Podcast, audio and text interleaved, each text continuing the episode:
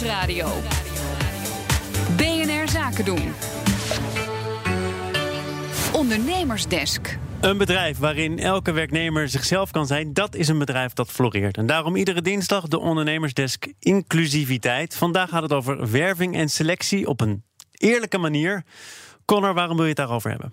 Nou, ik maak deze rubriek nu uh, toch al een tijdje. En iets wat ik vaak van experts te horen krijg, is dat er de wil, die is er wel bij veel bedrijven om inclusiever te gaan werven. Maar dat de procedures er gewoon niet op ingericht zijn. En dan lukt het niet. Ik wilde eigenlijk wel weten hoe dit wel moet. Dus ging rondbellen. En uh, ik, ik, kwam uiteindelijk uit bij Naomi Ellemers van de Universiteit Utrecht. Zij is universiteitshoogleraar en, en organisatiepsycholoog. En ik vroeg haar waar het nou fout gaat in die sollicitatieprocedures uh, bij Nederlandse bedrijven.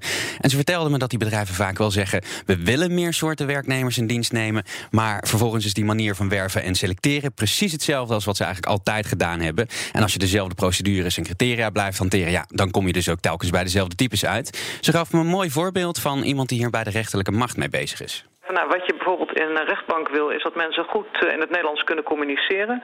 Ook als ze uit het buitenland komen of als uit een migrantengezin komen. Uh, en wat is de manier waarop we dat toetsen? Dat is om te kijken welke oud-Nederlandse spreekwoorden mensen allemaal kennen.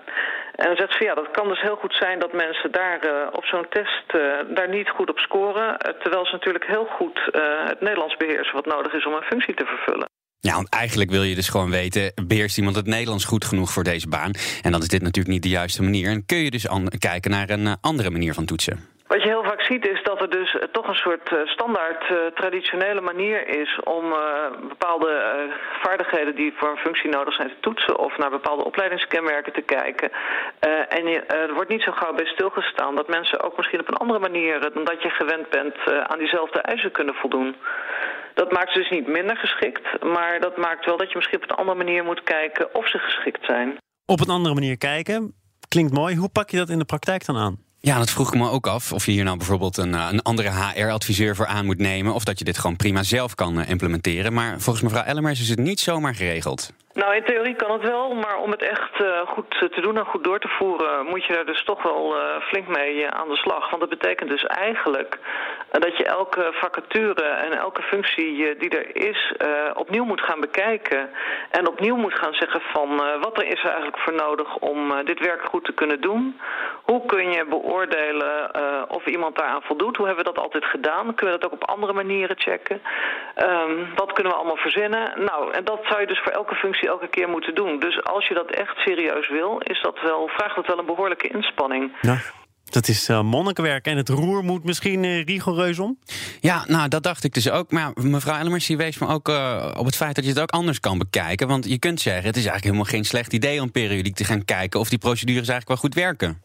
Want wat je heel vaak ziet is dat er toch uh, weer een oude advertentie uit de kast wordt gehaald. Of uh, als een assessmentbureau uh, wordt ingeschakeld, dat er toch een beetje aan het bureau wordt overgelaten van waar ze mensen op gaan toetsen. Nou, die komen soms toch met vrij hele ja, algemene vaardigheden die helemaal niet functiespecifiek zijn. Dus het is ook soms wel een soort gemakzucht van niet heel diep over nadenken wat je nou eigenlijk doet als je, als je mensen gaat zoeken of mensen gaat selecteren. Ja, ik vroeg haar naar een paar praktische tips. Bijvoorbeeld dingen die je beter niet in je vacaturetekst kunt opnemen. Nou, verschilt dat natuurlijk per functie. Maar in zijn algemeenheid kun je wel meer gebruik maken van dingen die bekend zijn over wat mensen nou aantrekkelijk vinden. Eén ding wat we bijvoorbeeld wel weten is, als je meer vrouwen wil aantrekken, is het misschien verstandiger om te zeggen van we hebben een goede regel voor uh, regeling voor kinderopvang of een goede regeling voor uh, zwangerschapsverlof. Als je dat duidelijk in advertentie zet, dat heeft soms meer impact dan dat je zegt van niks over die regeling zegt, maar wel zegt van wij nodigen vrouwen uit om te solliciteren. Dus je kan beter iets vertellen over ja, wat je dan doet op het werk om te zorgen dat die mensen zich daar goed kunnen thuis voelen en goed kunnen functioneren, dan dat je alleen maar een zinnetje hebt in die advertentie dat je dat graag wil en verder blijkt het helemaal nergens uit. Ik heb veel geleerd, maar ik dacht dat werving en selectie een taak werd van het algoritme. Dan kunnen we misschien ook afrekenen met heel veel vooroordelen. Ja, nou dat is wel eng, want ehm, bij algoritmes is één ding wat we heel goed weten... is dat ze onze bias heel Toch erg wel. sterk eh, overnemen. Dus dat zou nog wel eens de situatie misschien nog wel erger kunnen maken. Nee, dat maar serieus, het is natuurlijk wel een factor om rekening mee te gaan houden. En Ja. misschien uiteindelijk kan het ook leiden tot een wat inclusievere werkvloer... en een andere manier van werven en selecteren. Het zou wel mooi zijn, ga ik eens naar kijken. Connor, jij kijkt naar eh, wel meer. Wat gaan we morgen allemaal doen?